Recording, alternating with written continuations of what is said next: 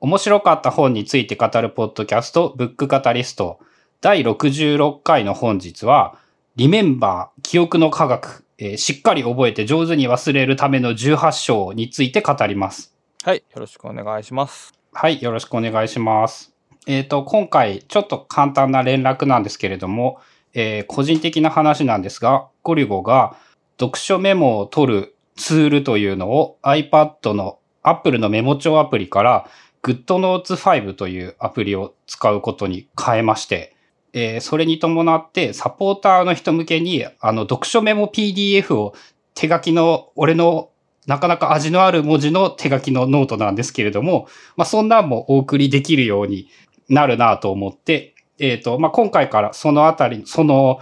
GoodNotes 5で読書メモを作ったものであれば、一緒にそれもお送りするようにしようと思います。えーつまり今回の場合やったこの Remember っていう本の読書メモの PDF が一緒に配布されるってことですね。そうですね。あの、高度な楽しみ方としては、読書メモを見ながら、ああ、ゴリゴはこういうことを話しているんだなっていう、そういう高度な楽しみ方もできると思います。なるほど。ああ、そこはまあ、面白い、面白い試みかな。僕の場合は、あの、このすべて Scrapbox に書いてるんで、まあ、見たい人は全部見れるんですが、あれは生の読書メモではないんで、ちょっと加工されたものなので、あの、リアルなものを楽しむのは、そ、その方が良さそうですね。その PDF の方が良さそうですね。そうです。今までは、あの、台本、作った台本はお送りしてたんですけど、読書メモを、そのね、まあ、技術的な大変さという意味で送れなかったので、はい。それが送れるようになった。うん。で、あの、超小ネタなんですけど、えっ、と、iPad Workers のポッドキャストっていうやつで教えてもらった話で、その GoodNotes 5がね、えっ、と、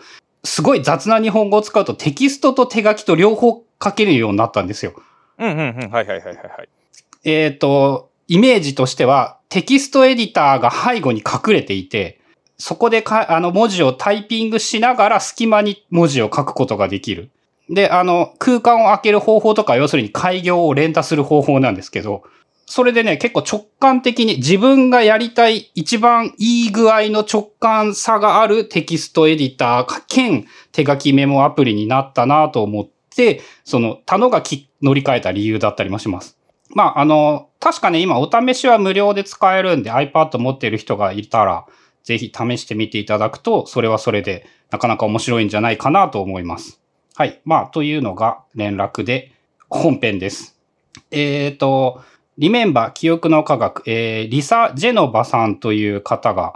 書かれた本で、白洋社から、えー今年の4月、2023年の4月に出た本です。で、えっ、と、結構面白いのがですね、この方、えっ、と、本業はいわゆるまあ神経科学者っていうか脳科学者っていうかっていう人なんですけど、あのね、自費出版で小説書いてるんですよ。で、その小説っていうのが、えっ、と、ハリウッドで映画化もされていて、ハリウッドじゃないのかな？ちょっとわかんないんですけど、映画化されていて、さらにその映画が、えっ、と、主演女優賞かなんかそんなものを取ったぐらいのその非常に売れた映画を書いた、映画の台本を書いた人でありつつ、えー神経科学者でもあるというので、えっ、と、え著書はね、アリスのままでっていうタイトルで、確か映画もこのまんまでのタイトルだったみたいなんですけども、えっ、と、若くして、アルツハイマーになってしまった人を主題にしたもの、話っていうのかな？まあ、だからそれも結局記憶とかの話ですよね、きっと。うん。で、えっ、と、直接書いてあったわけじゃないんですけど、この本って結構そのアルツハイマーと、その、老化による物覚えが悪くなることとアルツハイマーがどう違うかみたいな話も結構書いていて、多分その専門がアルツハイマーの研究なんじゃないかなと思います。えーテッドトークでもそのアルツハイマーを病を予防するためにできることみたいな話もしていたりして、まあそういうので、えっ、と、なので、えっとね、すごくね、えーすごくわかりやすい、優しい、親切というような印象で、えっと、正直内容で知らんことだらけだったかどうかと言われると、えっと、まあ、この手の本を結構読んでる人だったら正直ほとんど知ってることだという言い方もできると思うんですけども、本当ね、綺麗にまとまっててわかりやすくって、えーなおかつ読みやすい。入門として、まとめとしてっていう意味で非常に、このジャンルに興味がある人には非常にお勧めできるなと思って今回は紹介しようと思っています。ああ、だから学術的な内容を扱ってるけど、専門家向けというよりは一般人向けという感じ。まあ、その中でも特に入門度合いが強いのではないかという、あの、いい意味でも悪い意味でも、えっ、と、割とスムーズに読めた。うんうんうん。特に詰まることなく、まあ、あの、著者のね、力量もかなりあると予想されます。その、おそらくそういう小説の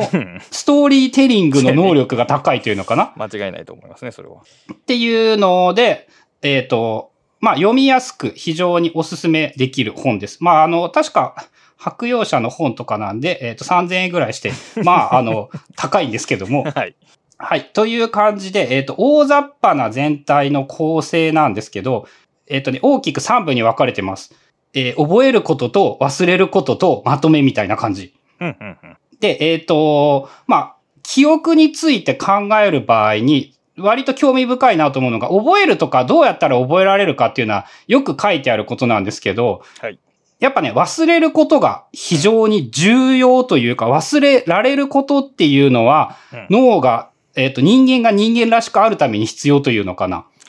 理解とかそういうことのためにも忘れられるっていうことが重要っていうところまでちゃんと触れられていて、そういう点でもなかなか興味深いんじゃないかなと思います。そうなんですね。この手の話はいかに記憶するかって、まあノート術とかでもそうなんですけど、まあある種コンピューターのメタファー的にその情報を蓄えれば蓄えるほど的な話になりがちですけど、一方で脳って自動的にの情報を忘れていってくれる、要するにガベージコレクションしてくれる 存在なわけで、その両極性を見ないと脳ってわからないですよね。うん。ですね。それこそが、あの忘れるタイトルに書いてあるほど、ものすげえ掘り下げているっていうことではないんですけども、あの、十分にそういう意味でもバランスが取れていて良いと思います。なるほど。で、えっ、と、まあ、この本で紹介されているのが、えっ、とね、記憶というのが、えっ、と、短期記憶というものを除くとうん、大きく3種類の記憶がある。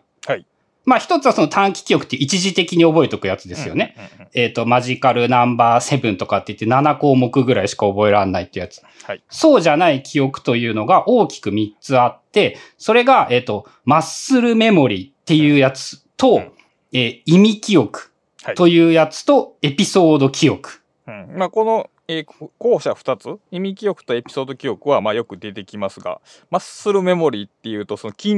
肉に蓄えられた記憶ってことですか？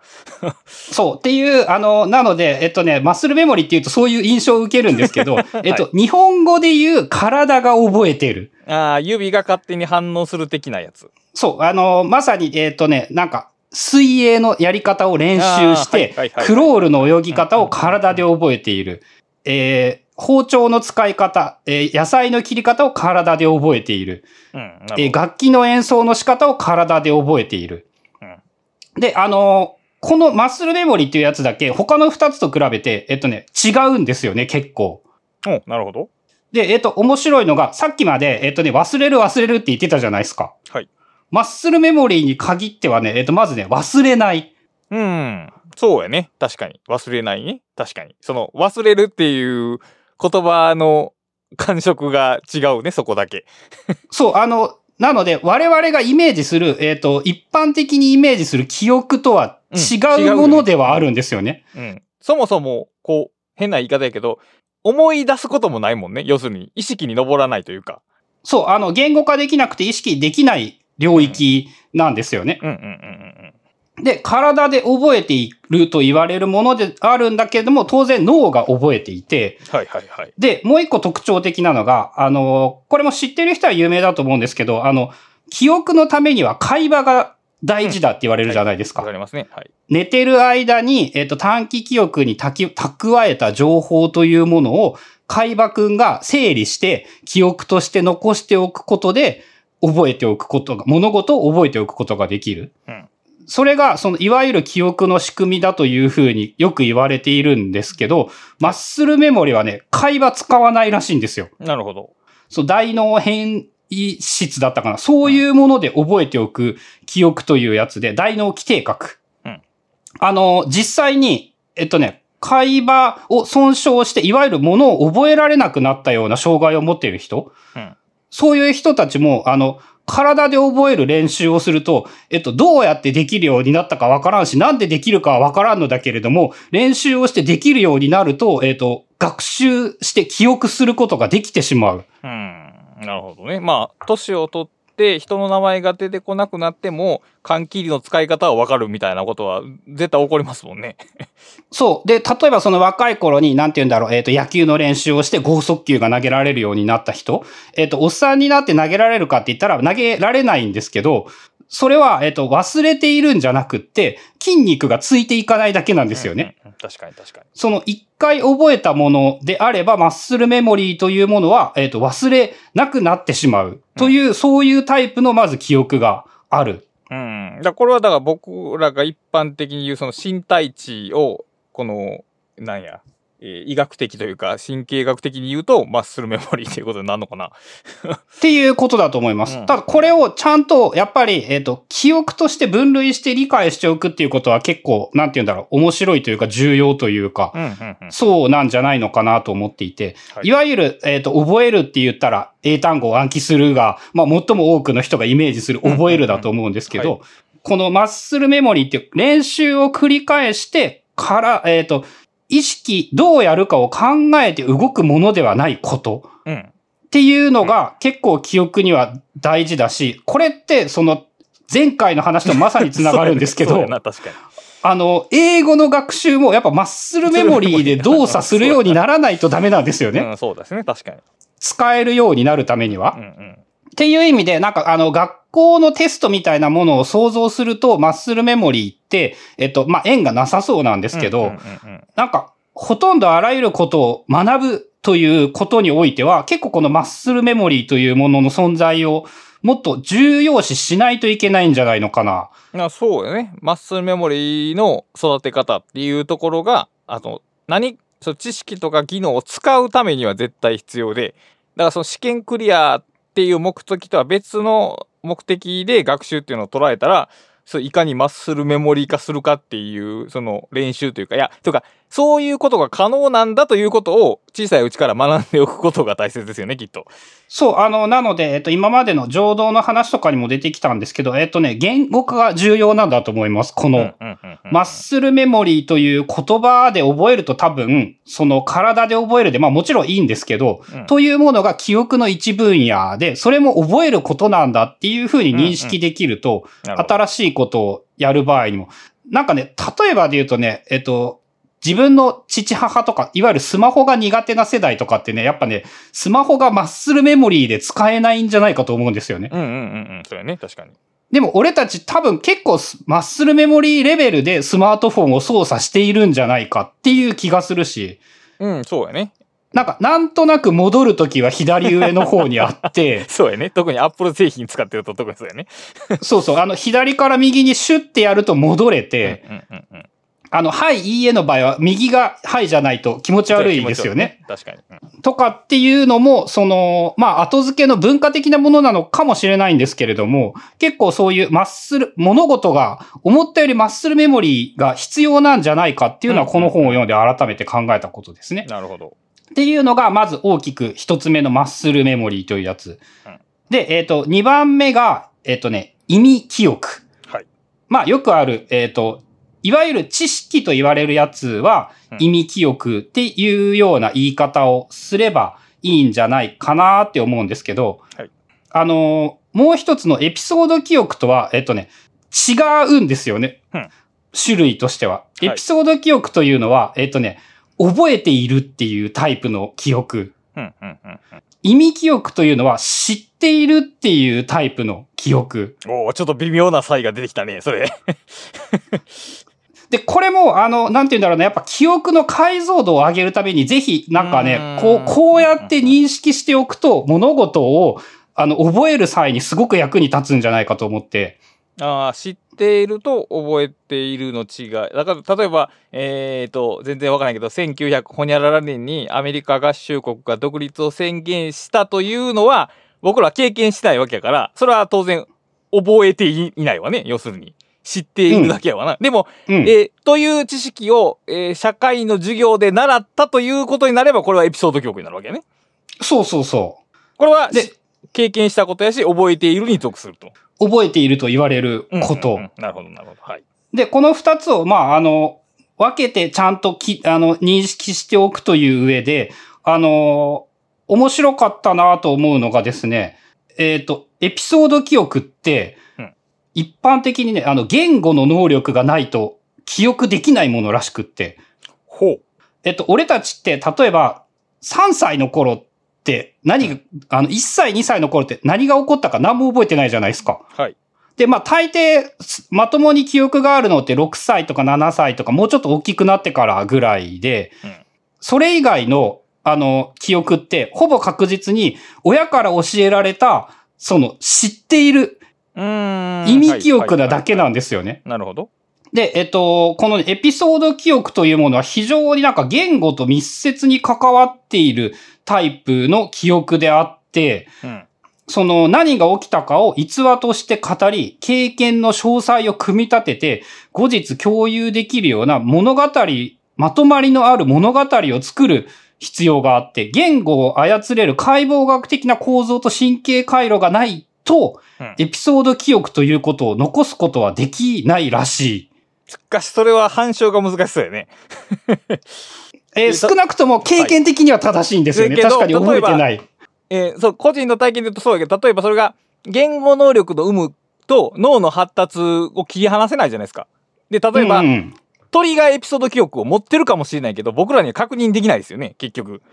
そう、そこはね、考えさせられた。動物って本当に記憶ないのかなそれ、あ、だから、えっとね、意味記憶なら、知っているなら、知り得るんですよね。うーん。マッスルメモリは覚えうるんですよね。難しいな、そこは。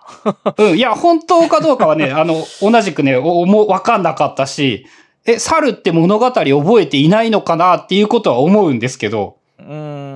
そう、だからエピソード記憶とそのストーリーテリングが強い結びつきがあることは多分そうやと思うけど、果たしてそれが言語能力とどれぐらい致命的に関わってるのかは、ちょっと、その話だけではちょっと受け入れがたいところがあるね。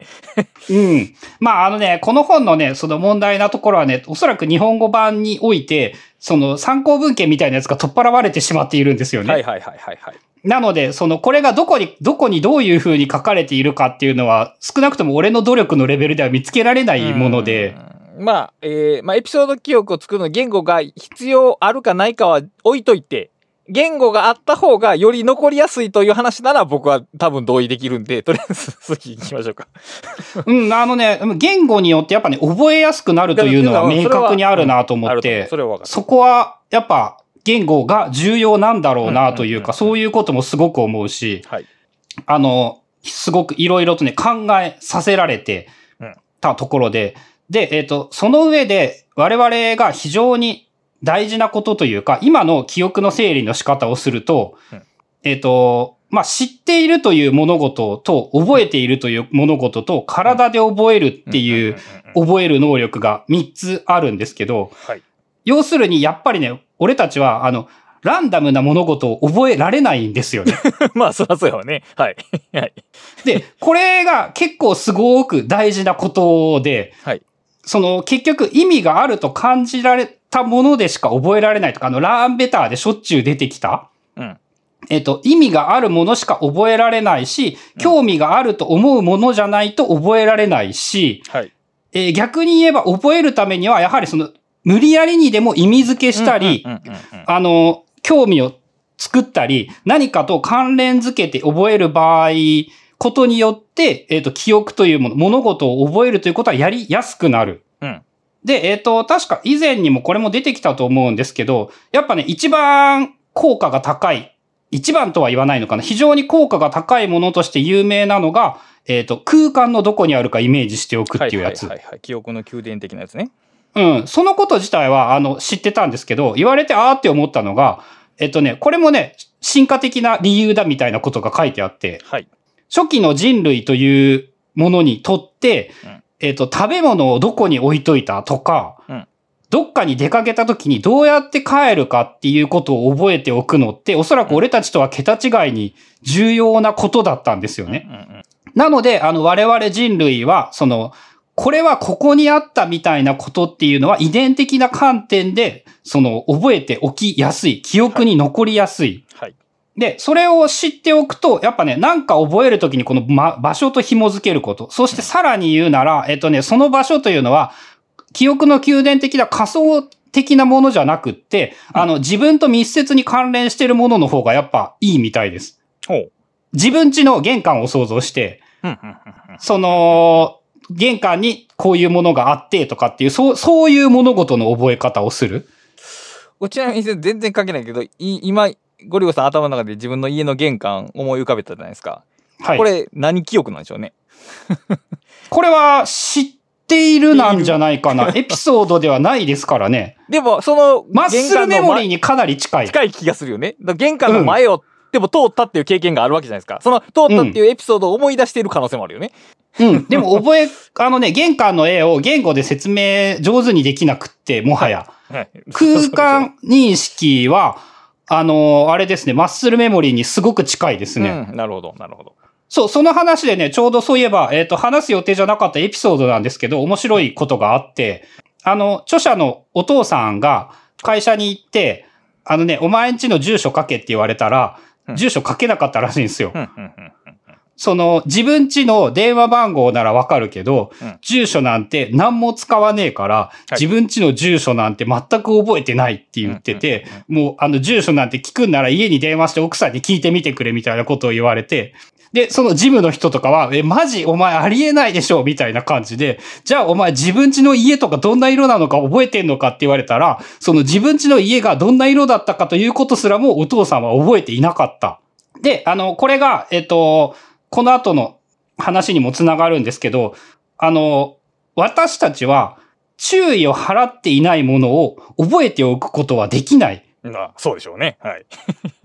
はい。で、えっと、よくある他人のうん名前が覚えらんないって多くの人が悩んでるじゃないですか。はい。あれって結局は他人の名前を覚えられないんじゃなくって、はい。他人の名前を覚える気がなくって覚えていないだけであって、うん。相手の顔を見て名前を聞いて、はいそこで、あの、注意を払うことができなければ、やはりもう、あの、記憶に残ってないんですよね。うん、そうだね。忘れてしまったわけではなくって、はい、はい。あの、俺たちは覚えてもいない。うん、そうだね。で、そのために、やっぱね、あの、大事らしいです。まず話を聞いたら、うん。えっ、と、そうやって相手の名前を聞いた瞬間に反復するとか、はい。あ、なえっ、と、わた、えっ、と、あ、あなたは倉下忠則さんと言うんですね。よろしくお願いしますって、うんまず最初に口に出すことが非常に有効で、あ、どうも後藤ですって言っているだけではやっぱり記憶に残りにくくって、うん。相手のことをそうやってちゃんと覚えておくっていうことと、えっ、と、同時にやっぱそこに注意を払うということを、まあ、まずは意識するということ。はい。なんかね、短期記憶っていうのは基本的にやっぱ15秒から30秒ぐらいしか脳内には留まっておいてくれなくって、うん。30秒以内に要するにやっぱ2人3人と挨拶したら名前なんて覚えられるわけがないとも言えるんですよね。うん、そうやね。まあ、要するに耳から素通りするというような状態になってしまう。それはに認知資源を十分にそこに振り分けてないから。で、振り分けてないってことは脳からしたら、その対象は重要ではないっていうサインなので、まあ、覚えてくれないですわな、これはもう。うん。まあ結局、じゅあの、進化的な話で言うと、それで言うとやっぱり、あの、何回も顔を合わせて、うん何回も話をして、何回も名前を聞いて、何回も名前を発音してっていうことをするしかないっていうことではあるんですけども、まあ、覚えたかったらね。だから、そう。あのーまあ、僕も全然人の名前覚えられない派で、でもまあ、あの、ツイッターのアイコンはわかる派なので、だから、その、結局ハンドルの部分を見てないんだよね。あの、目には入ってるけど、アルファベットが並んでるのを見てなくて、でもアイコンは見てる。だから、どこに注意を払ってるかで何を覚えられるのか決まんねんけど、最大の問題は、人が払える注意の量には限界があるわけですよね、これ。で。で、人の名前を覚えたいと思ってる人は多分別のことに注意を払ってるね、ききっと。大抵は。うん、だから、そのトレードオフを選択するっていう考え方が、をせえへんと、多分その名前を覚えられたけど、今度なんか別のことを覚えられてなくなってるっていうことが起こるのが、まあ人間ですわな。うん。まあ、あの、どこまで、どこまでそういうね、あの、そこに力を払うかっていうことで、まあ、正直、なんて言うんだろう、例えばそういう立食パーティーで30人の人に会って、うん。あの、そんな人の名前を覚えることって、実際、俺も 今は価値がないことだと思うので、あの、まあ、どうでもいいっちゃどうでもいいんですよね。だから社交、自分が社交的になりたいとか、いろんな人と仲良くなりたかったら注意を払った方がいいし、そういう注意を払うことなく、人の名前を覚えたいという、いう願いは、さすがにちょっと怠惰すぎるよなっていう話ですね。そう、人の名前を覚えようと思ったら本気を出せってことなんですよね、やっぱそうね。あの、覚えらんないって悩んでいるというのは、えっ、と、悩んでいるのではなくて、結局覚える気がないんだということに気がつくこと。なるほど、なるほど。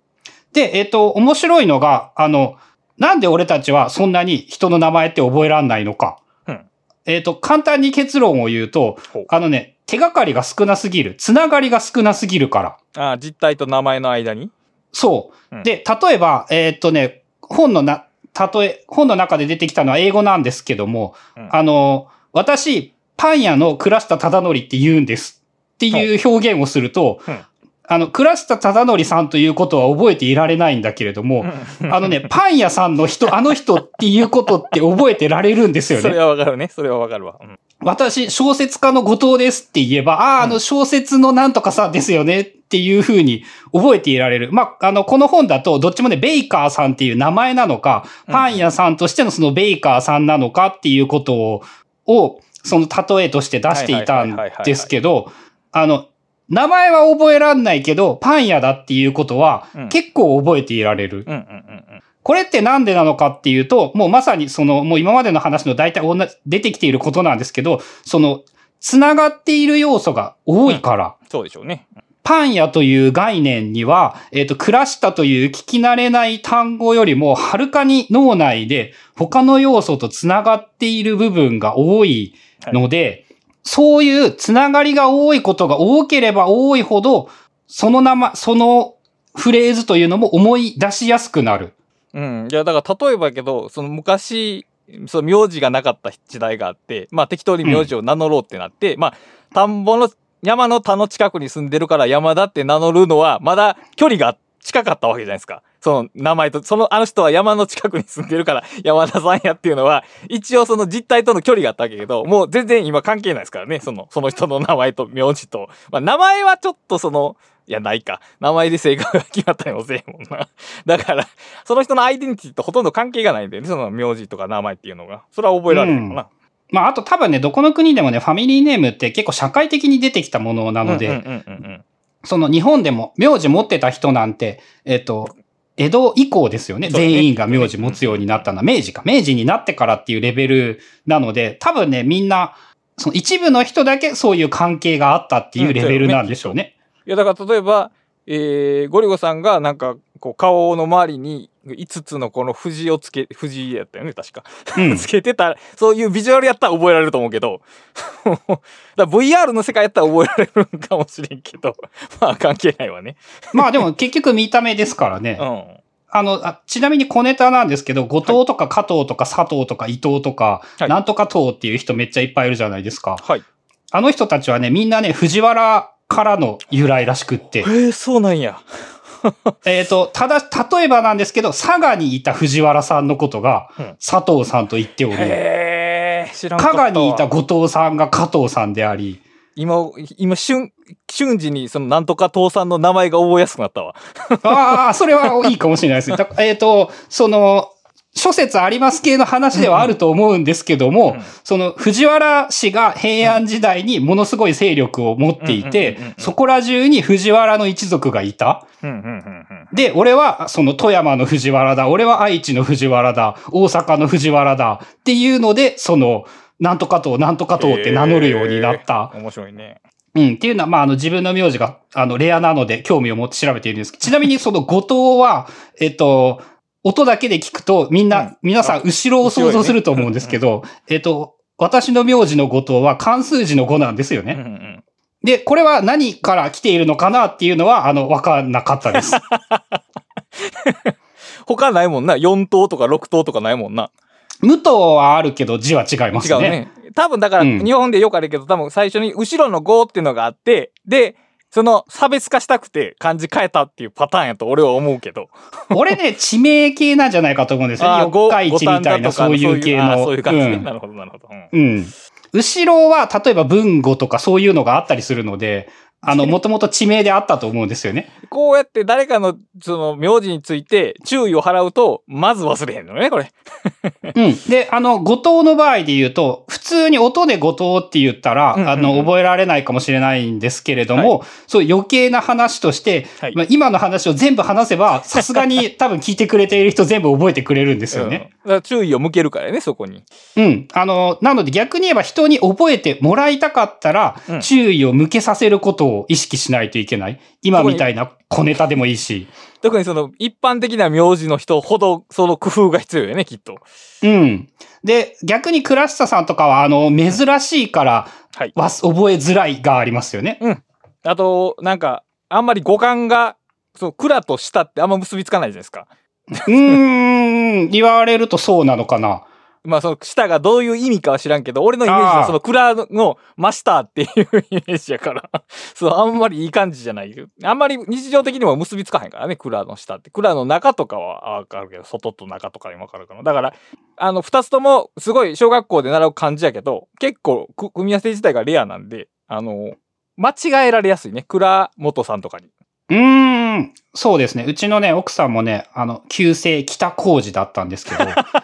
せやったね、確か。100%に近い確率で北王子さんって言われている。うん。それは京都に北王子という通りの名前があって、駅名があって、そことの結びつきが強すぎて、うん。その、勝手にそっちと結びついてしまう、脳内が。だから、それ自己紹介するときに、こういう通りがありますけど、実はこうなんですって説明すると忘れられにくくなるし、むしろ覚えてもらいやすくなる。そうですね。その、いつも北王子と間違えられる北工事でそうす。言ってな、言ったら人は、まあ、覚えてもらいやすくはなる。そこまでの、その努力の価値があるんかどうかは知らないけども。うん。あの、印象に残りやすくなる。その注意を払いやすくなるうん。こだからとを。ど、どこに注意を払ってくださいって、こっちから向こうに伝えることが、その覚えてもらいやすくなるための工夫だということは言えそうですな。そうですね。そういう風な言い方もできるかな。まあ、かつて俺があのずっとタオルを巻いていたのとかもその注意を払ってもらうための手段だったりもしたし。うん、そうやな。だから差別化、いわゆる差別化っていうことやけど、これ差別化のポイントはその、他の人が同じことをやり出すとそ注意を払ってもらえなくなるから、期間限定なんだよね、その方法論っていうのが。そうそう、一時的に、あの、ラスタさんなんかビールが好きですみたいなのとかアピールしてましたよね。そうだね。最近もうやらなくなった。うん、そうそう、あの、もう10年ぐらい見てないなっていう印象があるから、はい。やっぱあの、差別化しづらいんですよね、それだけでは。そうやね。確かに。うん。っていうので、まあどうやって、それは、ああの、マーケティング的な観点というか、セルフブランディング的な観点でもやはり、その注意を払ってもらうためにはどういうことをしたらいいかっていうふうにうん。考えることもできるし、うんまああの、本の内容がそんなに難しくないので、やっぱね、そういうことを考えながら読める余地がある。ー。確かにそれは言えるね。うん。あの、難しい本を読むと、そのことを考えることに 全力を尽くしてしまって、うんその、こういう、なんて言うんだろうな、余計な話をする余力がない。はいまあそういう意味ではゆっくり読んで、あ、そういえばこれってそうなんだな、みたいな話とか、まあまさに脱線によって覚えること。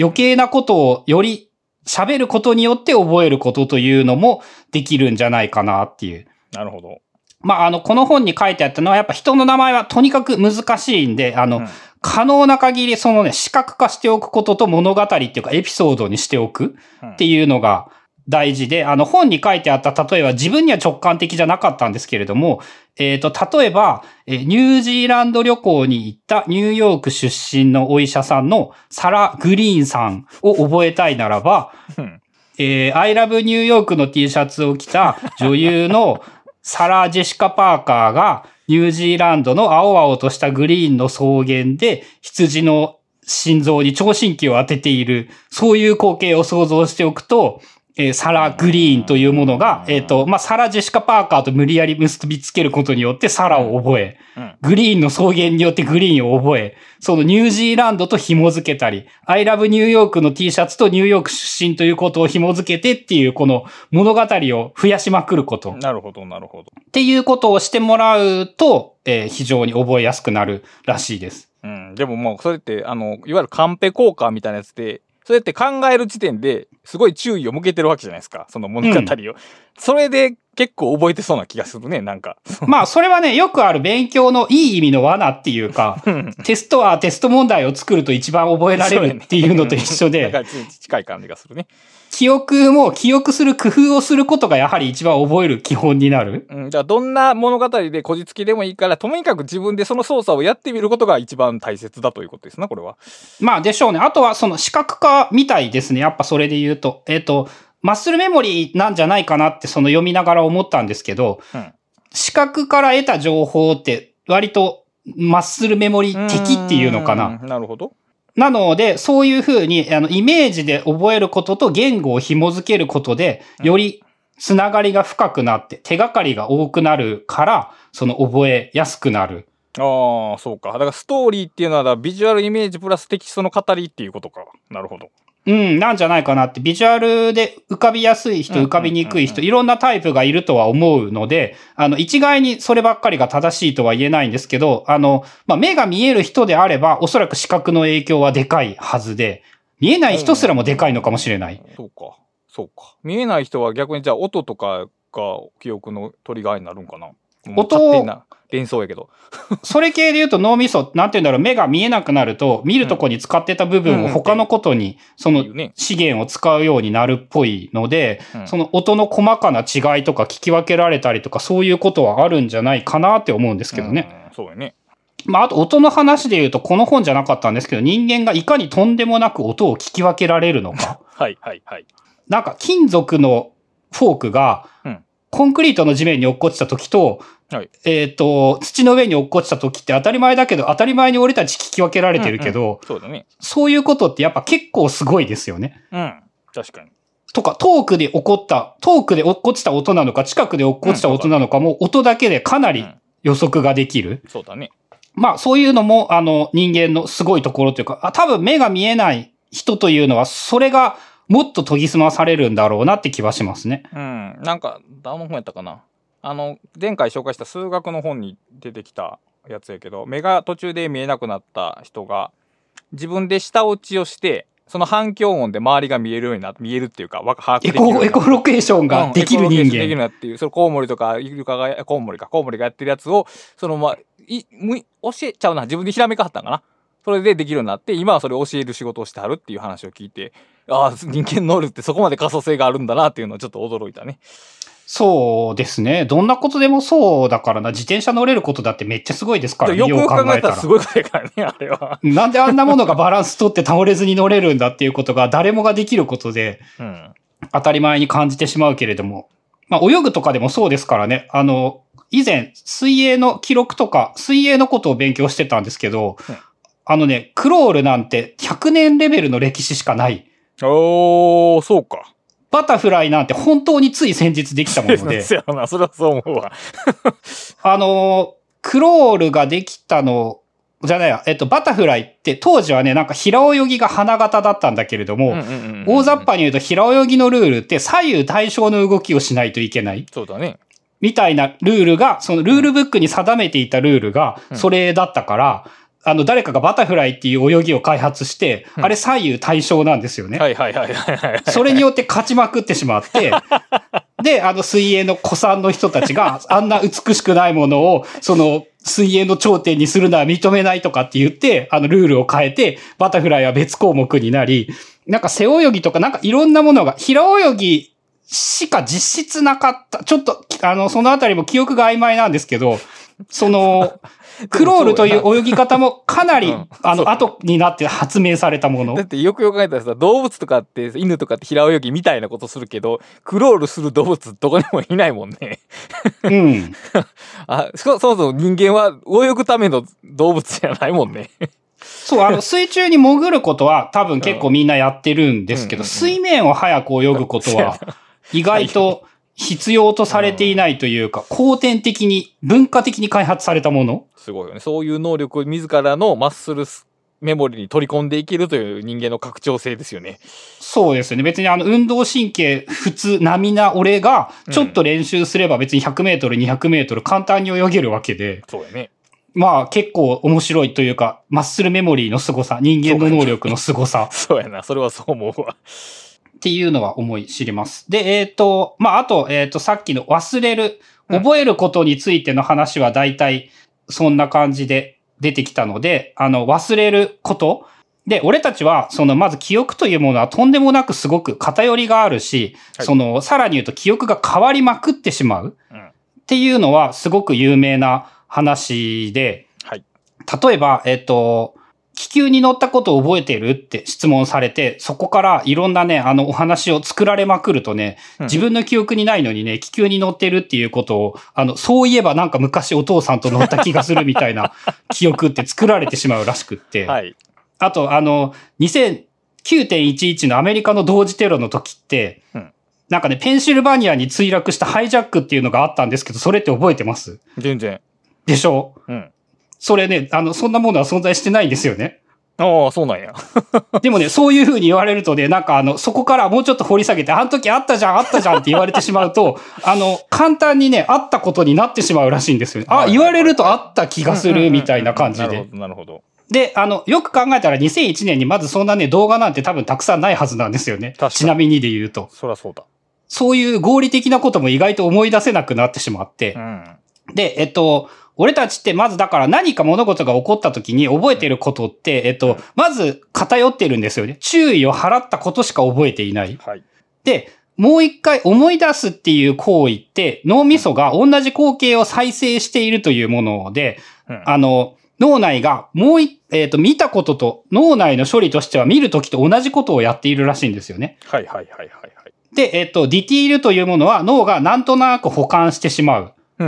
うん。なんとなく保管したのってお見た時とは同じとは限らない。はい。っていうことを何度か繰り返すと、えっ、と、簡単にその時の記憶というものは違ったもので固まってしまうということが起こって、で、それって、えっ、と、えっとね、いっぱいそうやって実験なんかでもいっぱいそういう結果が出ているみたいで、なんか5年前のこと、こういうことを覚えておいてくださいねって言って覚えておいてもらって、後から実験すると自分の音声の記録すら残っているのに、俺はそんなこと言った記憶はないみたいなことをみんな言い出したりだとか、はいはいはいはい。まあ、で、まず何よりも俺たちはその記憶が間違っているということがすごく普通だったりとか、あと、あの、誘導されてしまうと簡単に記憶が変わってしまう。うんと、車がなんかぶつかった映像を見た、見せた後に、車ってどのぐらいのスピードで激突しましたかって聞くときと、どのぐらいのスピードで衝突しましたかって聞かれたときで、そのアンケートを取ると平均値で14キロぐらいそのスピードの違いが出てきたりだとか、っていう感じで結構簡単に記憶は変わってしまうし、あの、強いストレスを受けてたりすると余計見えてるものっていうのが狭くなるので、その、いわゆるね、えっと、結構大事なことだと思うんですけど、目撃者の証言とかって結構そうみたいなんですよね、やっぱ。その、あの時犯人の顔って覚えてますかって言われて、本人からしたら、とてつもなく注意を払った、とてつもなく特別な出来事なので、あの、覚えているつもりなんだけれども、簡単に記憶は、その、変わってしまう。うんさらに、あの、言語隠蔽効果と言われるやつ。はいはいはいはい。これ、まあ、あの、知ってる人は知ってると思うんですけど、あの、見たものというものを言葉にすることによって、うん要するに記憶が、視覚で見た映像を言語化することで、あの、ディティールがかえって落ちてしまう。はい。で、犯人の顔ってどんなんでしたって言語で聞いてしまったせいで、うん写真を見たときに違う人の写真見て、あ、この人だっていう風にうん、簡単に勘違いができてしまう。はいはいはい。まあこういう実験も結構いっぱいやっているみたいで、うんそのいかに記憶があの曖昧で忘れるもので貧弱でやばいものなのか。うん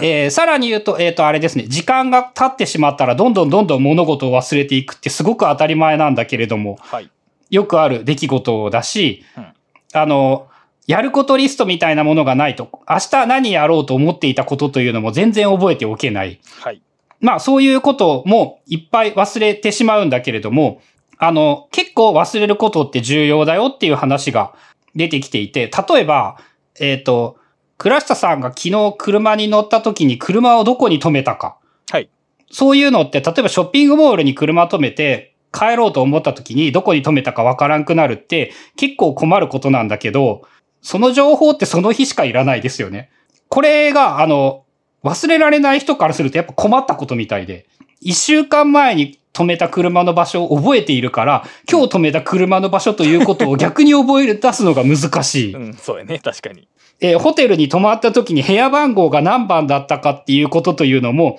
結局、えっ、と、忘れるおかげでそういうことを思い出すことが逆に簡単になっていて、あの、何もかも覚えられる話、あの、あれですね、最近出た間違える脳っていう本とかにもその手の話はいっぱい出ていて、おそらく倉下さん読んでんで知ってると思うんですけど、その、全部を完璧に覚えてしまうということは、要点をつかみ取るということが逆にできないということも意味していて、要するに忘れ、俺たちは忘れることができないと理解することができない。という言い方ができてしまう。うん、そういう点で、その忘れるということが、あの、絶対悪みたいなイメージがどうしてもついてしまうんですけれども、全然そんなことはないぞと。まあそういうことの大切さみたいなことも結構いっぱい書かれています。うん。いや、だから、そう、記憶は変わりやすいとかっていう話が、基本的に否定的な文脈で語られるじゃないですか。うん。でも、それって、例えば、コンピューターメモリーと比較したら、そうなだけであって、で、僕たちの生存に、そういうランダムな情報を記憶しておかなければならないという生物的な要請もないわけですし、うん。もっと言うと、そういう生物的、えー工業的な社会を作り上げて、で、それは人間の脳の本来的な性質には合ってないけど、それに合わせろと要求されているだけであって、記憶は非常に健全、その弱さこそが健全なんであって、それを弱いと表現、えー弱いと評価してしまう私たちの価値観がむしろ間違ってるんではないかなというのを最近いろいろと思いますね。まあね、忘れてしまうと、あの、ああ、残念だったな、もったいなかったなって、やっぱ印象づいてしまいますからね。現代社会ゆえなのか、古代に生きていないのでわかんないけれども。そう、間違える脳も読んでて、で、えっ、と、人を賢くする道具も読んでるんですけど、最近。やっぱその、な、人間の脳の、その、本質的な働きを評価軸にするんじゃなくて、そのコンピューター的な、的な働きからどう劣ってるかっていう見方をすると、なんかどんどん間違った方向に進むんじゃないかなというのを、最近いろいろな本を読んでて感じてますね。うん。でね、この本が、あの、素晴らしいなと思ったのが、えっとね、メモすればいいし、わからんことは調べればいいってはっきり言っていて、はい。で、それによって脳の能力が衰えることはないって言い切ってるんですよね。うん、うん、うん、うん、うん、うん、うんうん。あの、例えば、なんて言うんだろう、ああ、あの名前なんだったっけ、あの人、あの人っていう時は、はい。Google 検索すればいいって言ってて、それを、あの、それは良くも悪くも、訓練、思い出す訓練をしたからって、能力が、あの、維持できるわけではなく、はいあの、年取るともう絶対衰えると。うん。それは宿命で、あのね、目が悪くなったらメガネをかけるのと同じように、忘れたら Google 検索をすればいいし、はい覚えておこうと思ったらやることリストを作れ、メモをかけ。うん。まあ、さ、あの、現代社会にちゃんと非常にマッチしていて、うんその、その手のツールを頼ることが、ぜ、あの、もう多分絶対っていう書き方ぐらいだったと思うんですけど、絶対悪じゃない。うん、そうやね。だから逆に言うと、記憶することが、記憶を全て蓄えることが人間の脳の役割でない以上、そのもう必要ないことは全部機械に頼ったらいいし、だから暗記する訓練、その、その、ランダムな情報を暗記する訓練って、人間がやる、人間の脳に任せるような仕事じゃないわけですから、どんどんそこは機械的な方にやっていって、人間はどんどん忘れていけばいいっていうと、なんか、いかにも、あのーなんですかね、あのー 反、反技術的というか、で、じゃあな、うん。あのーどう言ったらいいかいけんけど、その、堕落方向に行くような感じがしますけど、結局、人間のマッスルメモリーは、興味があることは必然的に覚えちゃうわけですよね、結局。そう。あの、マッスルメモリはさらに言うとあれですね、繰り返すことですからね。うん。だから、覚えるもんは覚えるんですよね、結局。どうしようと。うん。だ記憶力を上げるって言われるときに、そのランダムな情報を覚える能力を上げるっていうような言い方であれば、そんな能力は全然いらんわけで。むしろ興味を持つことにどんどん触れようと。そうすると、むしろ人間の能力って上がっていくよねっていうのが、なんか健全な捉え方な気がしますね。それね、まんま今の話を、あの、出てきてすごかったなってやつなんですけどあの、アルツハイマー対策で大事なのが、えっと、はい。どうやらそういうところにあるっぽい。はあ、なるほど。アルツハイマー病って、そのまだやっぱ分かっていないことがめちゃめちゃたくさんあって、あのね、えっ、と、修道女の人だったかなそういう研究に協力してもらったの方の、その死後の脳を調べたっていう話が書かれてたんですけど、あの、その人、まあ、要するにアルツハイマー病でも何でもなかったんですけど、はい。あの、亡くなってから解剖してみると、うんえ、この人どう考えてもアルツハイマーやんっていうぐらい脳が萎縮していたのに、はい。え、私生活を、まあ、何の問題もなく過ごせてしまっている。はい。で、その脳の、あの、まあ、まさにここで出てきた可塑性とかそういうところなんですけど、はいそのね、新しいものにどんどん興味を持って、うん脳の新しい部分をどんどん使えば使うほど、えっ、と、アルツハイマーによってそのダメな部分ができたとしても、はいそれを脳は補って何とかできてしまう。なるほど。まあ、ここに関してはまだわかんないことがいっぱいあって、その何、そのこれが正しいみたいなことが断言できるわけではないんですけれども、その新しいことを学んでいくと、どんどんそのシナプスが増えて、はいシナプスの活動というものはどんどん強化されるらしいんですよね。うんうんで、その機能するシナプスさえ多ければ、はいアルツハイマーでその、かつてのシナプスが失われてしまったとしても、うんちゃんと機能してくれる。そういう点で、その、新しいことにどんどん興味を持つことがボケ防止になるという古典的な話が、その、ちゃんとそういう観点からも補強されている。うーん、そうか。だから、何かを知ってることが重要というよりは、何かを知ろうとする気持ちが重要ということかね、この場合は。そうですね。で、おそらく、その、全然関係ないことであればあるほどいいんじゃないかなっていう想像もします。なるほど。言語ばっかり学ぶのではなく、言語を学ぶことと、えっ、と、えーテニスをすることと、裁縫をすることと、料理をすることと、うん、だから生活することと、まあ、いわゆるリベラルアート的な、は一般的な教養に関するものとか、まあ、この世界そのものについて興味を持っていけば、まあ、興味の種がなくなることはないわね。うん。まあ、あと、あの、運動自体もアルツハイマーのリスクを下げる効果はあるみたいですね。うん。なんか、心臓にいいことというのが全般的に脳にも効果的なことが多いらしくってまあそらそうやろね。うん、まあ、そういうふうに覚えておくといいのかもしれないですね。うん、なるほど。で、まあ、覚えておく話。まあ、で、えっ、と、結局俺たちは、あの、どう考えても、老化によって覚える能力というか、思い出す能力というか、そういうものは、うんあの、どう頑張っても、あの、対価はしていくみたいなんですよね。うんうんで、えっ、と、全般的にそのこと自体がやっぱ悪いことだというふうには言っていなくって、はい。まあ、あの、幸せに生きるためにそんなことは必要ないっていうので、その、著者の友達でアルツハイマーの人っていうのが本の中でも何回も出てきていて、うんその、その人は、えっと、本当にアルツハイマーなんだけれども、こう幸せに生きているぞみたいな物語なんかもあったりして、はい多分その映画なんかでもそういうことが語られているんじゃないかと想像するんですけれども。確かにね。うんで、えっと、まあ、それを、大体そんな感じのことを踏まえて、大雑把に、俺たちは、えっと、どうやったら覚えやすいのか。うんえっと、記憶力をどうしたらえ伸ばすことができるのか。はい。まあ、あの、一番有名なところっていうかよく言われているのが、結局文脈で覚えておくこと、物語にすることという言い方なのかな。うんで、えっと、これも有名な実験なんですけど、あの、物事を思い出しやすいのって、同じ環境であることの方が思い出しやすい。うんうんうんうんなんかあの、水中で英単語を覚えてもらって、その上でどのぐらい単語を覚えているかっていう実験をするときに、陸上でテストをするよりも水中でテストをした方が、その成績が良かった。っ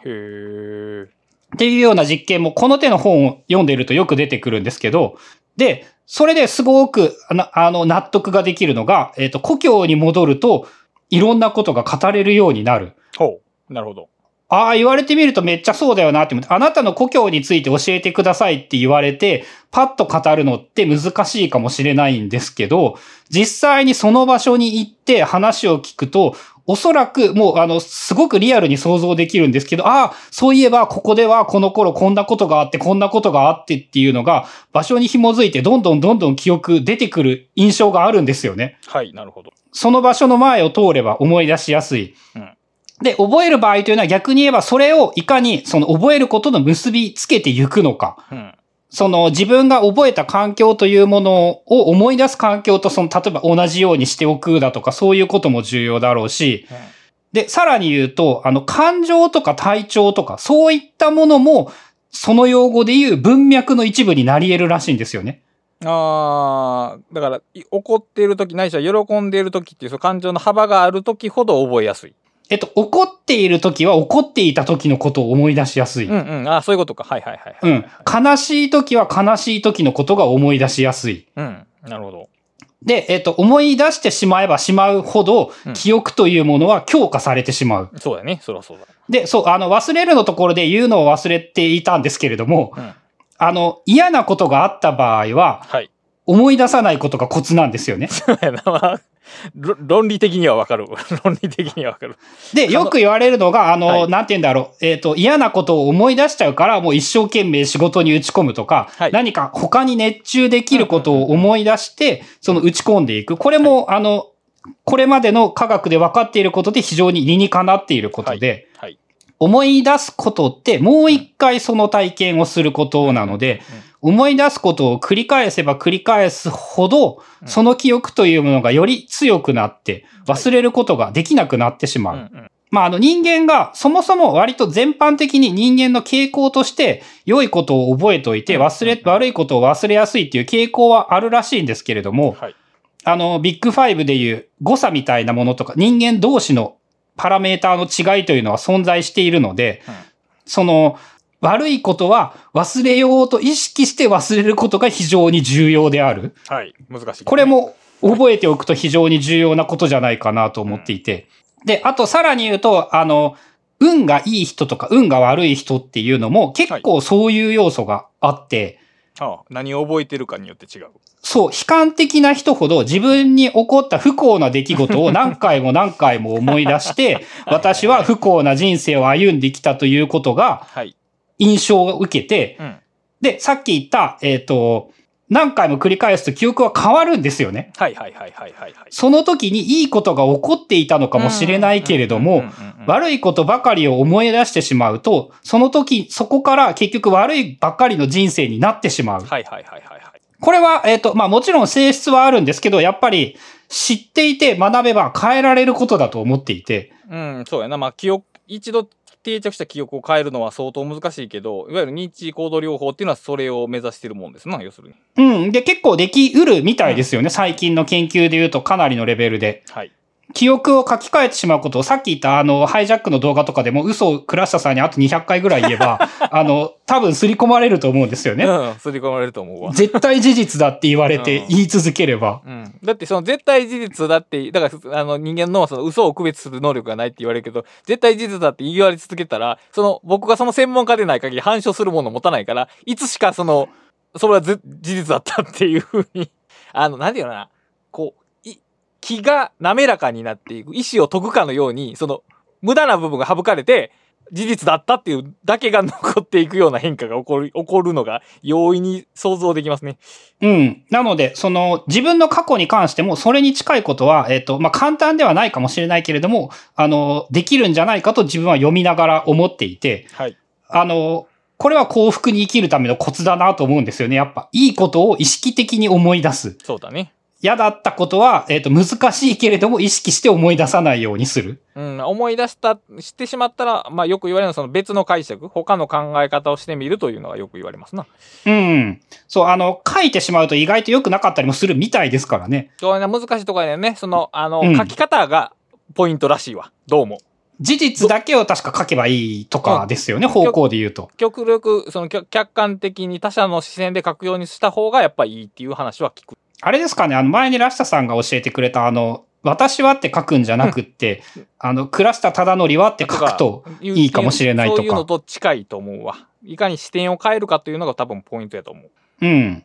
まあ、そのあたりは、その、どうすることが最善かとか難しいことはいっぱいあるんですけど、その文脈で覚えておくということの話から、まあ、ちょっとそれたんですが、そういう感じの話だったりとか、まあ、あと、あの、ストレスと記憶の関係性みたいな話も出ていて、はいえっ、と、結局、えっ、とね、ストレスと記憶にどのぐらい関連性があるのかっていうのは、えー時と場合によるとしか言えなくって、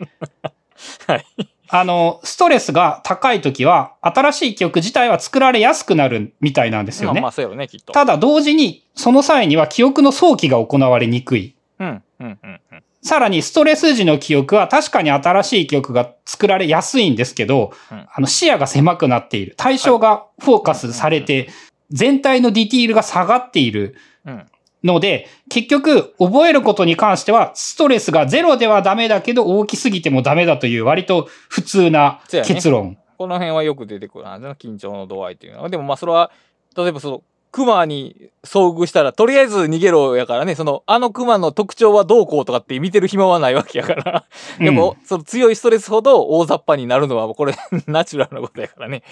で、あの、慢性的なストレスはもう明確に記憶にとって有害だっていうのも言われている話ですね。で、もう一個、えっ、と、極めて最もおそらく大事だろうというのが、えー物事をよく覚えておくためには睡眠を取ろうというまあ話。そうですね。そらそうだ。記憶力を高めてアルツハイマーのリスクを大幅に下げる、その素晴らしいもの。うん。で、あの、言われて、はーって思ったのが、えっとね、睡眠というのは注意を払うために必要なものだと。ほ言われたら、ああ、本当や、確かにそうだっていうことを思って、うん眠いとうん、いろんなことが雑になるじゃないですか。う。そうですな。うん。つまり物事に注意を向けることができないんですよね。一旦リセットするって意味？えっ、と、そうかな、MP が足り、回復するという用語でもいいのかな。だから、、常に何かに気づくことができないと、俺たちは物事を覚えておくことができない。はい。眠い状態では何かに気づくということ自体が、うんその、できなくなってしまうので、傾向として、そのためにまず睡眠というのが非常に重要で、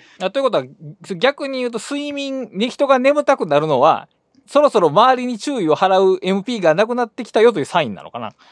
あ、そうですね。えっと、イメージみたいなので書かれていたのはそのね、会話に溜まったメモリを書き込む作業が睡眠だとも言えるらしいです。そろそろちょっとメモリいっぱいだから休止してくれっていうサインが僕らの睡眠欲求として現れてると。うん。で、あの、特に睡眠不足の時には昼寝というのは非常に有効で、ほう。なんかね、昼寝でも、その間にちょっと会話のメモリが開くみたいなんですよね、イメージとしては。わかります、わかります。で、そうすることで物事をその覚えやすくもなったりして、まあ、あの、寝ることが最も大事なことだというぐらいな書き方をされていたかな。まあ、記憶についてはそうでしょうね、きっと。だっうんて完全に脳内の作業だもんね。まあ、で、あの、マッスルメモリにも同じことが言えます。これは。へえ。だから結局、例えばなんて言うんだろう、えバスケットのシュートを練習する場合に、うん一日じゃ覚わんないんですよね、結局のところ。練習して、何回も練習して、えっ、と、会話じゃないみたいなので、どこに保存されてるかわかんないんですけど、どっかに保存しているやつを寝てる間に、これが一番良かったぞっていうことを思い出してできるようになっていうく。うーん、なるほど。っていうのは非常に重要なことだなと思うし、なんかね、自分が最近ね、ギター練習してて、あの、次の日に練習したらなんかめっちゃできたってやっぱあるんですよね。うん。脳が綺麗にしてくれたわけだ。うん。まあ特に現段階でめっちゃ下手なんだからっていうのはもちろんあるんですけど、うんその、昨日全然できんかったやつが、あの、なぜ、なぜかなんですよね、本当にそう。やね。なぜかね、なぜか、あの、できるようになっている。それはやっぱ寝ることが重要だし、寝るおかげでできるようになっているので、えー本を読むよりも何かを学ぶよりも最も優先すべきは睡眠だということ。うん。まあ、本を読んだ後は寝ようぐらいじゃない？でも、あの、本を読む時間によって睡眠時間が減ってしまっては多分ダメだと思いますそれ。は間違いないと思う。うんうん。そう、あと1時間、睡眠時間を削ってでも本を読むは、えっ、と、超短期的な結果しか出ない。うんだから、もっと本を読もうというよりは、もう、もう少し寝ようや。いや、もう少しじゃないな。ちゃんと寝ようか。限界がある。結局、どれだけ空き時間に本を読んでも、その、その処理に見合う睡眠時間確保できひんと、まあ脳に定着しひんわけやから、その、インプットの総量も決めてしまうよね、その睡眠で。うん。あとね、実感としてやっぱりね、あの、寝ないとでっていうか、あの、寝る回数を重ねないと、覚わんないんですよね。あー読んだ本の内容にしても何にしても。なるその、あんま嬉しい話じゃないかもしれないけど、自分が、その、学べる、一日に学べる量にはかなり限りがあるなと思っていてあると思い、ます。はい。その、キャパを超える量というのは学べない。っていうか、あの、例えばやけど、い一冊の本を一日で読み切るのと、まあ、4日かけて、同じ分量、同じ時間かけて読んでも、あの、覚えられるものの解像度が違う。だから、うんうんうん荒くしてしまうのね。結局短時間で読むと。思います、思います。だから、どこまであ深めたいかによって、どれぐらい時間をかけるかがかか変わ変わってくるって感じだな。そう。なので、まあ、あの、そういう意味でも結局、時間をかけるというか、これ大人になってから得意なことだと思うので、大人の方が。うん。そういう点でも、えっ、と、焦らずにじっくりやっていこうというのかな。やっぱ、えっ、と、すぐに効果が出るというのは、えー嘘とまでは言わないんだけれども、大体の場合は、あの、事実ではないので、確かにね。うん。すぐに効果が出るということはすぐに忘れるということであり、すぐに役に立たなくなるということでもあり、まあ結局できることをやっていくしかないでしょうと。で、えっと、最後にね、その16個の記憶のためのできることまとめみたいなことが書かれていたんですけど、えっと、まあ16個というのはすでに短期記憶のキャパを超えているので、確かに。まあその点がちょっと突っ込みどころかなとは思うんですけど、いやでも一気に覚えなさいって言ってるわけじゃないやん。まさに本やねんからさ、その4つずつ覚えていったらいいじゃない、そうですね。まあ、あの、16個全部音声で言ってもどうせ無理だと思うので、あの、1個だけ、えっ、と、はい注意を払うことです。なるほど。うん注意を払うことともう1個あったの、い良さそうなやつ。2個、練習すること。おー、はいはいはい。っていう、まあ、他にもあと10何個あるので、それは、あの、本を見てくださいというのが一番いいのかなと思います。はい。まあ、そんなにたくさんどうせ覚えられません。そうやな。でももうその注意を払うだけで、ほぼ決定的な気がするね。うん。そう。あと、えっ、と、最後の最後なんですけど、なので、あのね、うんマルチタスクで生きてはダメだっていう感じのことを言っています。画面を見てスマホを見ていてはダメで、マルチタスクを見ていては、だ、ダメじゃないな。えっ、と、覚えられない。覚えられない。うん結局、2個のことなに注意を払うことは人間が物理的に不可能なので、うんうんその、画面ばっかり見てるんじゃなくって、一つのことに集中して、マルチタスクするんじゃなくって、一つのことをじっくり楽しめるようにした方がいいよ、みたいな感じの、その非常に健全な締め方もされており、うんなるほど。そういう点でも、あの、なんて言うんだろうな、悪く言うところがない本だった。確かに。まあ、その最後の記憶のためのまとめが項目多すぎるはあると思うんですけど、これれひょっとしたらね、日本用に作られたやつなのかもしれないなっていう印象もあって。まあ、あり得るか。まあ、でもまあ別に、そうやな、16、逆にでもその16個ぐらいの方がいいんじゃない？僕が思うねんけど、その、無理にマジカルナンバーにお収めて、覚えやすくするよりは、何回も読み返さないと覚えられないものの方が実はいいんじゃないか説。まあそうですね。そういう意味で言う、あの、実際何回も思い読み返すというか、そうですね。このリストだけならそれこそ何回も読み返せばいいですからね。うんリスト自体を。うん、印刷して自分のノートアプリとかに貼っとくとか、そんなんでもう全然いいです。うんあの、結局、覚えられる項目であったとしても、それ、覚えてるだけでは意味がないじゃないですか、結局。うん。意識できない。だから何回も注意を向けた方が、僕はいいと思うね。そうですね。それで言うとあれかな。ノウハウで言うとそういうデイリーノートとかにうん毎日注意を払う16項目をうんそのテンプレートに入れておくみたいな、そういうことがいいのかもしれない。まあ、毎日すると注意を払わなくなるから、その、うん